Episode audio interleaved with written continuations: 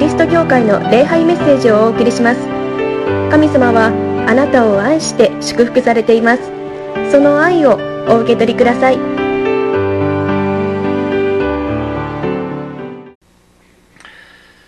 日は前からご案内してまいりました。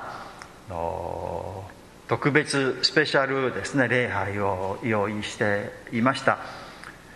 この日本のこのキリスト教会中でですねとても用いられているこの小坂忠先生をお招きしてですね特別な礼拝をあの行う予定でありました。来ていただいてですねそして皆さんと一緒に、えー、礼拝をしたいと思いましたけれどもこの非常事態宣言が出されてですねまあ仕方ない先生だけ来ていただいてあとはネット配信でその礼拝をしようと思って計画を続けていました。けれども、えー、先生が来られるですねその大阪での大きな大会があのゲストとして招待されておられたそうですけれどもその大きな大会がですね中止となってしまったんですね。ですからあの残念ながら今回は大阪に来られないことになってでこのモーダン協会のこのスペシャル礼拝も、まあ、やむを得ず延期にするということになってしまいました。けれどもこの先生のですねこのご挨拶あの聞いてそしてまた賛美に、えー、この共に賛美ができたというのは嬉しいことだなとあの思います。またこのコロナコロナが収まったらですねまたいい時に来ていただいて、えー、礼拝の時賛美の時を持てたらなと願っております。けれども神様はどんなことがあっても私たちを導き祝福し愛してくださっているということは変わりありません。私たちがいろいろ計画をします。こうしたいああしたいと思ってもなかなか思う通りにいかない。まあ私たちの人生もそうですね。こうしたいなこうありたいなこうであったらいいなと思いますけれどもなかなかうまくいかない。まあそのままだとああ私の人生こんなだったなつまらなかったなみたいになってしまうんですけれどもけれども神様を知ってですねああ神様がおられるんだ私も神様の手の中にあって導かれているんだということが分かるといや私の人生はつまらない人生ではない素晴らしい人生なのだということが分かるんですね。皆さん私たちは神様を信じそのことを知っています。神様の愛の言葉、えー、聞くことによって私たちは自分に自信を持って確信を持っていやこれでも大丈夫だという希望をですね。勇気を出して、えー、歩むことができます。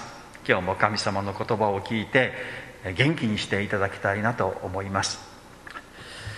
今日はですねあの先週の実会の話に続いて実会の第2回目であります。説教のタイトル「愛に生きる愛の人」というふうにこう付けさせていただきました。まず第1ですね。ポイントは立法というものは私たちがこの世界で幸せに暮らすためのアドバイスなんだということをお話ししたいと思います。これはとっても大切なあのことであります。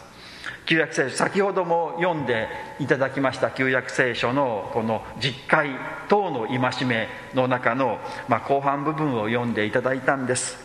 ここですね殺してはならない勧誘してはならない盗んではならないならないならないというのがこう続いていると何かこう行動範囲が狭まれるというか神様がそれしちゃいかないよとですねこう命令されてなんかこう縛られている窮屈になるそうしないといけないのかなとか私たち思ってしまう、まあ、これまあ一つ私たちのちょっと悪い性質だと思うんですね。こうしなさいよと言われたらそれにこう反発したくなる逆らいたくなるような心あるのではないでしょうか。大体小さな子供たちですね。これしちゃいけないよと言うとするんです。ね、ここ危ないから近づいちゃいけないよとねあの近づいていくんですね。の言わなければいかないんですけど注意するとそっちの方に行ってしまうみたいなところがあのある。やっぱり人間それこう逆らいたくなるというか従いたくないなみたいな心があるんですね。まあそれは悪い悪い部分じゃないかなと思うんです。ですからこの聖書のこの言葉を読むと神様からなんか強制されているとか押し付けられているというかなんか嫌だなとか思ってしまうのであります。けれどもそれは間違いなんです。これはあの神様が私たちを思って私たちのためにそう言ってくださっているんだということです。まあ、子供たちに対しても私たちがそっち行っちゃ危ないよというのはその子供が怪我をしたり、ね、痛い思いをしたり嫌な思いをするからそうならないようにという愛で言っているんですけれどもでもそのところが分からなくて何か大人が自分の行動を制限していると思ってしまう。そうではないということをあの知っていただきたいと思うんです。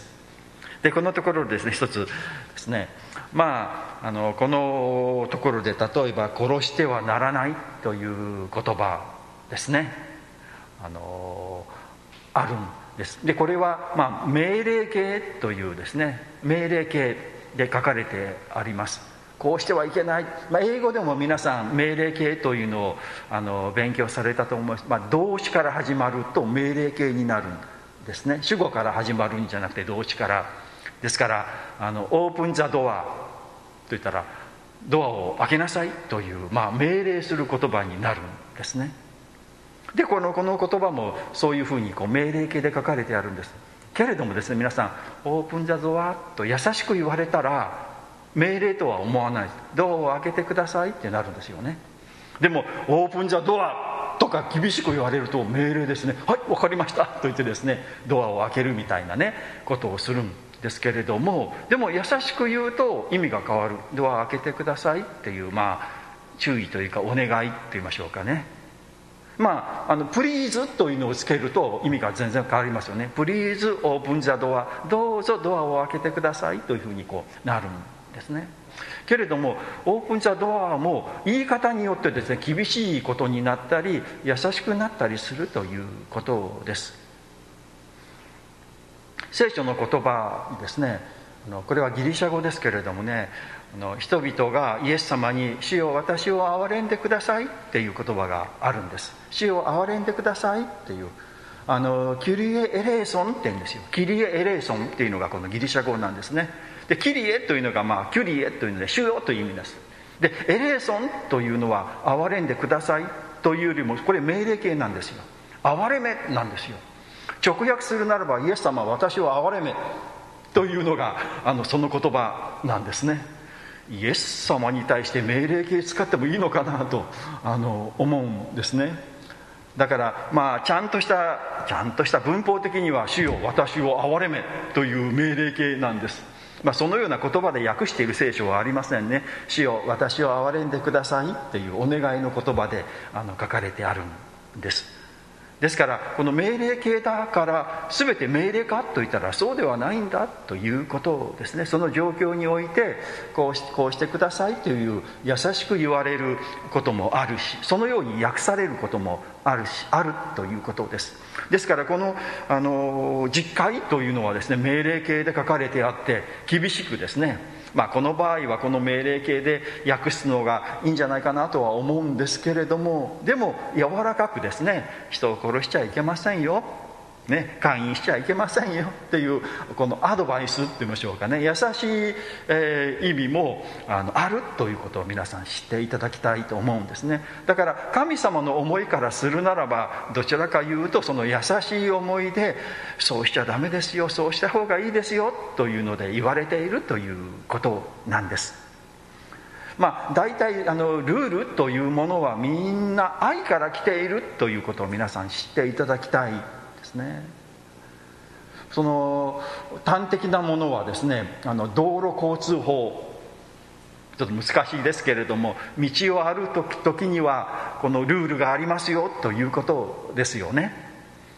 例えばこの大阪なんかはたくさん車が通っています。で信号がありますね。青は進んでもいいですよ。赤の時は止まりましょうと。黄色になったら黄色はどうだと思いますか皆さん？まあそろそろ赤に変わりますよという合図ですね。急に赤になったら車は急に止まれないというので止まれないですね。だからもうああそろそろ赤に変わるなということを教えるために黄色というのがあるんですよね。ですから黄色になったらこうその停止線までにこの急ブレーキを踏んであの止まるようなことはしなくてもいいですと。その人はもう進んでくださいと。だけれども安全にその停止線に止まれるならば止まってくださいというのが黄色ですね。でそのルールがあるからこんなにたくさんの車が行き帰りしているのに事故があんまりないですよね。だからあの信号というのは愛ですよ皆さん。でその信号のルールを守るということは自分も怪我をしないし誰かも怪我をしないですね。スムーズに生きることができるということです。ですからそういうルールは人がたくさんいる中でみんながトラブルがなく嫌な思いをしたり痛い思いをしたり人に迷惑をかけたりしないための決まりですね。みんながそれに従うならばスムーズにいって嫌な思いをすることがないみんなが幸せになることができるというのがこのルールであるということです。ですから神様が与えられたこの旧約聖書にあるいろいろなこのルールというかアドバイスというのもそれで私たちを縛るためではないんですね。それを守ることによって誰も傷つけることがない。自分も傷つかないし人も傷つかない。でみんなが良好になって幸せになることができる。そのためにあるのがルールであり聖書の立法もそういうことなんだ。神様が私たちを愛してあなた方は幸せになってほしいんですよ。だからこのルールに従ってみんな生きてください。このルールに従ってみんなが生きるとこの世界ね本当に幸せになれますよ。本当になれます。たったとこですけどね。これだけをこう守ればいいんです。神様はそれを教えてくださった。もう実会と言いましょうかね。あの立法というものは私たち人間を縛るものではない。私たちを幸せに導くものなんだ。ということをまず知っていただきたいと思います。第2番目。ですね。神様を愛すること人を愛することということですね。この党の戒めがあります。実はですね皆さん実会と言いますけれども聖書は実会とは書いてないんです。でどこからどこまでが一つの戒めで次の戒めはこれというのは難しいところがあるんですね。まあ先ほど読んでいただいた後半部分って言いましょうかね。いうのは分かりやすいですね。殺してはならない勧誘してはならない盗んではならないというのはもう明らかに違う命令だというのが分かるんですけど前半部分とですね後半の部分はねこれどこで分けていいか分からないという部分が実はあるんですね。あのですから宗派によってって言いましょうかね。教派によって微妙に違うところが分け方が違うところがあるんです、まあ、みんな実会というのは党の戒めというんですけれどもこう分け方が微妙に違ったりするところがあるんですね。でも、まあ、私たちが普通言う実会ですね。一つがですね第一が、えー、この3節ですね。20章の3節。あなたは私を置いて他に神があってはならない」というのが第1回ですね。で第2回はあなたはいかなる像も作ってはならないというのは第2番目この1と2が一緒になっている教派もあるんですよね。で後半部分がこう分かれるみたいなねあんですけどね。でも2番目がそうですね。3番目があの主の名を乱りに唱えてはいけませんっていうのが3番目。で4番目が安息日を心に留めこれを性別せよというのが4番目ですね。で5番目があのあなたの父母を敬えっていうのが5番目6番目が殺してはならない。7番目が勧誘してはならない。8番目が盗んではならない。9番目が偽証してはならない。で最後隣人の家を欲してはならない。というのがあの10になっているんです。でこれをよく見ますと前半4つが神様に関することなんだというのがあの分かるんですね。神様に対してのことだな。で後半ですねあの5から10までがこう人間に対して人間同士って言いましょうかね。人間関係の中で言われてるっていうのが分かるんですね。ですから神様に関してのことと後半あの人間に関してとまあ2つに分類することができるということなんです。でこれに関してはですねイエス様があのおっしゃっている言葉があるんですね。マタイによる福音書22章の35節から。マタイによる福音書22節の35節からですね。お読みしますのでお聞きください。そのうちの一人立法の専門家がイエスを試そうとして尋ねた。先生立法の中でどの掟が最も重要でしょうか？イエスは言われた。心を尽くし精神を尽くし思いを尽くしてあなたの神である主を愛しなさい。これが最も重要な第一の掟である。第二もこれと同じように重要である。隣人を自分のように愛しなさい。立法全体と預言者はこの2つの掟に基づいている。イエス様がですねこう2つの重要な掟がありますよ。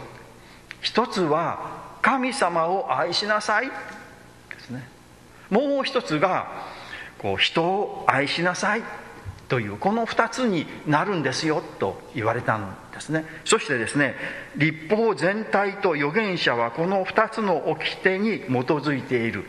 この2つの掟によってこの旧約聖書にある全部の立法は成り立っているんですよと教えてくださっているんですよ。ですから神様を愛することと人を愛することそれに全てのことがかかっているんですよと言われているんですね。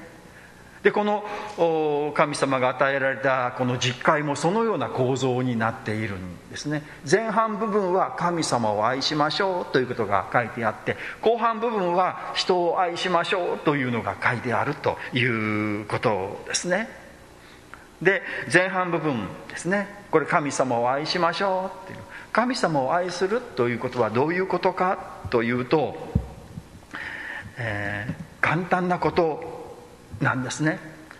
神様は私を愛してくださるっていうことを信じて喜ぶこと。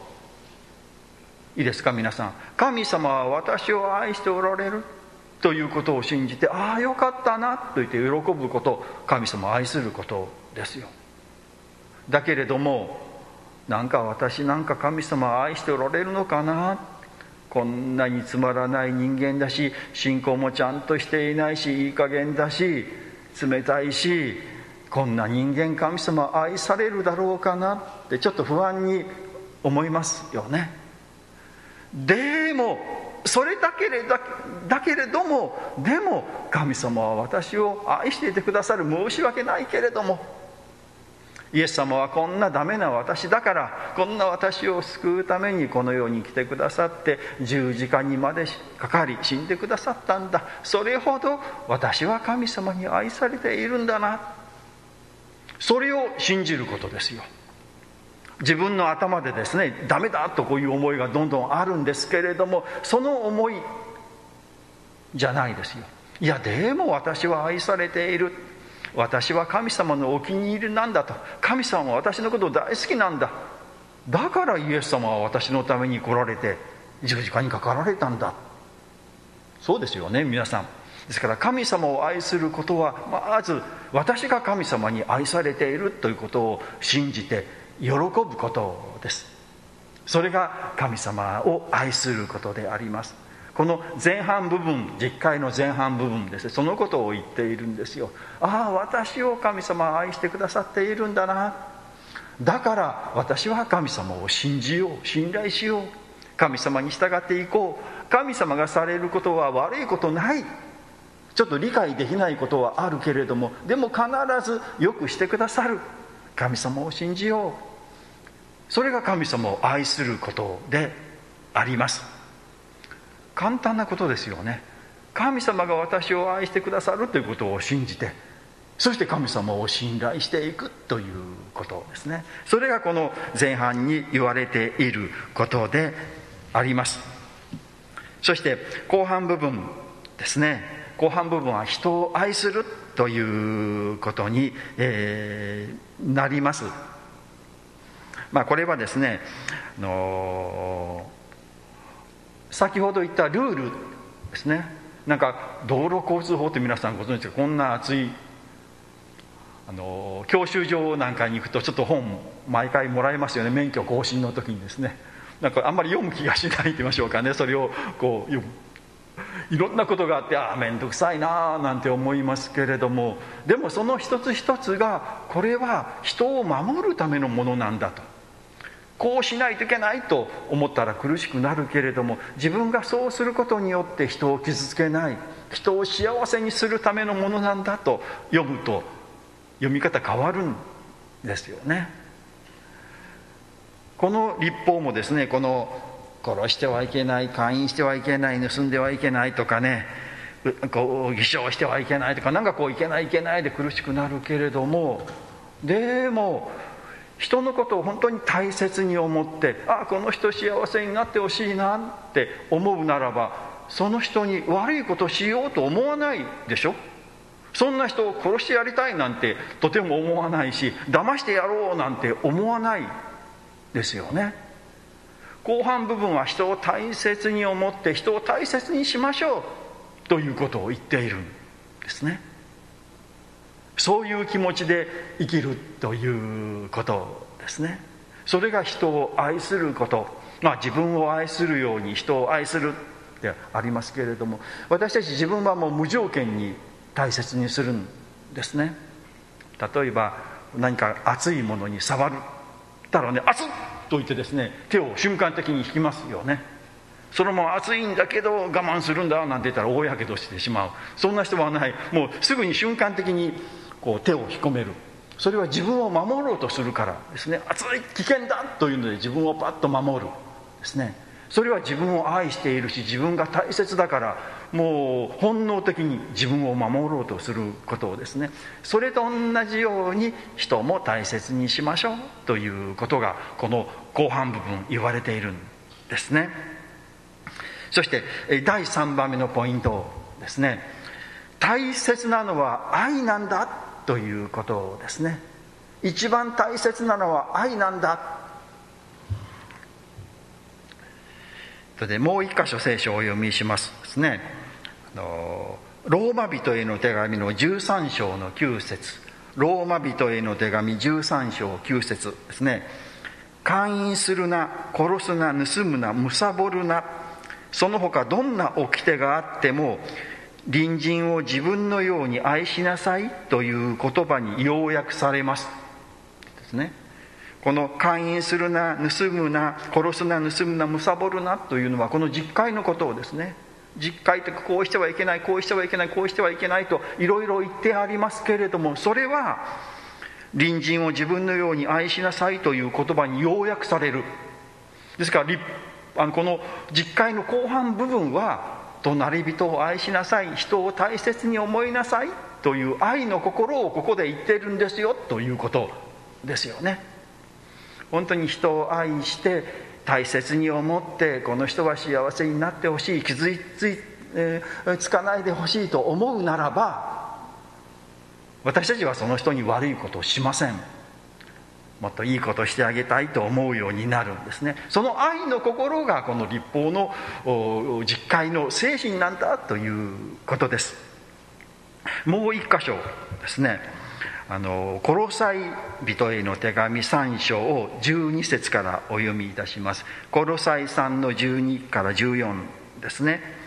あなた方は神に選ばれ聖なるものとされ愛されていますから憐れみの心慈愛謙遜柔和寛容を身につけなさい。互いに忍び合い責めるべきことがあっても許し合いなさい。主があなた方を許してくださったようにあなた方も同じようにしなさい。これらすべてに加えて愛を身につけなさい。愛はすべてを完成させる絆です。とあるんですね。愛はすべてを完成させる絆。この立法があります実会がありますそれを完成されさせるものは愛なんだということですね。人を思って人を大切に思ってこの人に幸せになってほしい。この人は嫌な思いをしてほしくない。いつも平和で、えー、喜んで生きてほしいと願う心愛の心ですね。それが一番大切でありそれがこの立法の元なんですよ。ということですね。この聖書をですね。この実会はこの否定する言葉が多いですね。こうしてはいけませんですね。殺してはいけません。勧誘してはいけませんですね。盗んではいけませんと否定する言葉があってあの愛するがゆえに私は私たちはそういうことをしないですね。けれどもイエス様はですねあのもっと積極的なことを言っておられるんですね。積極的否定的ではない肯定的。それがマタイによる福音書7章の12節です。マタイによる福音書7章12節。だから人にしてもらいたいと思うことは何でもあなた方も人にしなさい。これこそ立法と預言者である。これこそ立法と預言者である。これこそ実会であるとイエス様がおっしゃっているんですよ。実会が何を言いたいかというと人にしてもらいたいと思うことをしてに人にしてあげるということなんだということですね。これあの嫌だからね。あの苦しいからこんなことを人にしないっていうのはもう当たり前ですね。じゃなくてそれはしないということ。嫌なことをしないということはいいことですね。そういう意味では。人に迷惑にならない。まあ日本人私たちはですね人様のご迷惑にならないように生きますというようなのがこう一つの生き方。それは正しい生き方ですね。立法というかまあ実会に書かれてある嫌なことをしないという生き方。で一歩進んでいいことをするという生き方ですね。人からされてああ嬉しいなってああこれしてくれたら嬉しいなっていうことを人にしてあげるということですね。これこれこそ立法であり実会なんだとイエス様はおっしゃるんですね。まあこう人からあのいろんなものをいただいたりですね親切にしていたら嬉しいなと思いますけれどもなかなかそうもいかないことがありますけれどもね。あのこうこれつまらないものですけれどもどうぞって皆さん渡されますか？あのいただいたことはつまらないものじゃないんですよね。日本人の謙遜な心をですね。そういうのでですけれどもね。先生これ食べたらとっても美味しかったんですよ。ぜひ食べてもらおうと思って。っていう言い方もありますよね。あとあこれ美味しいんだと。これはこの人にも味わってもらいたいと思って買ってきたんですよ。ですね。それは嬉しいですよね。ああこの人美味しいんだなと思って私にもそれを味わわせてくれるんだな。その気持ち嬉しいなと思いますよね。でもなかなかそうじゃない場合もありますよね。その人美味しいなと思ってもちょっと私はあんまり好きじゃないなというものがこうあるんですよね。まあでももう私のためを思って、えー、それをしてくださって嬉しいなってもうその心がとても嬉しいですよね。だからあのまあもうこうちょっと変えるならば私がその人になったらその立場になったならば何をしてもらったら嬉しいかなと思うことをその人にしてあげるというなったらかなり近くなってきますよね。想像してその人の環境とかもう立場とかそう考えて何をしてくれたら嬉しいかなって考えてでそれをその人にしてあげたらもう最高。多分まあ90%ヒットするんじゃないかなと思います。けれどもそのように考えてそのようにしてくれたということが嬉しいですね。ああ私のことをそんなに思ってくれて嬉しいなっていうことじゃないですか。これが実は皆さんこの実会の精神なんだという旧約聖書の立法の精神なんだということですよね。私たちが幸せになるまあ私たちの周りが幸せになると私たち自身も幸せになります。私たちの周りの人がこう嫌な顔をしてたら心もやっぱりこう暗くなってしまいますよね。だからこの人私がこの人だったら何を私からしてほしいかな？電話してほしいかな？メールしてほしいかな？手紙を書いてほしいかな？誘ってほしいかな？一緒に食事をしてほしいかな？こういうプレゼントを欲しいかな？ですね。そういうことを考えてこういいことをしてあげる愛をしてあげる。とても素晴らしいことではないでしょうか。神様はそのような生き方をしましょうと私たちを招いていてくださいます。実会というのは私たちを縛るものではない。私たちが幸せになるためみんなが幸せになるための神様からの素晴らしいアドバイスであります。今週もですね神様と共に生き愛を生きる。生き方をしたいと思います。お祈りをいたしましょう。神様あなたの尊い皆を褒めたたえます。今日もこのようにして礼拝できましたことを感謝いたします。小坂先生をお招きしての礼拝の予定でありましたけれども残念ながらそれは叶いませんでした。神様また良い機会に、コロナが収まり本当に気持ちよくお迎えして礼拝できる時をどうか導いてくださるようにお願いをいたします。またこのようにして今日もあなたが福音の言葉を語ってくださいました。あなたは私たちを愛してくださり私たちのためを思ってさまざまなアドバイスを与えてくださっています。私たちは愚かにもそれを神様から与えられる本当に苦しいものだなんて思っていますけれどもそうではないんだということを知ります。ありがとうございます。どうか私たちが人を愛して人を傷つけるのではないその人が幸せになる。そのために私は何をしてあげたらいいだろうかなということを考えるそのような愛の人になりたいと思います。神様あなたは私たちを愛してくださって許してくださって清めてくださっています。ありがとうございます。そのあなたの愛に満たされ今週もあなたと共に生きあなたの愛を周りの方々に行っていきたいと思います。どうか私たちを導いてください。主イエスキリストの皆によってお祈りをいたします。それでは成長の時を持ちましょう。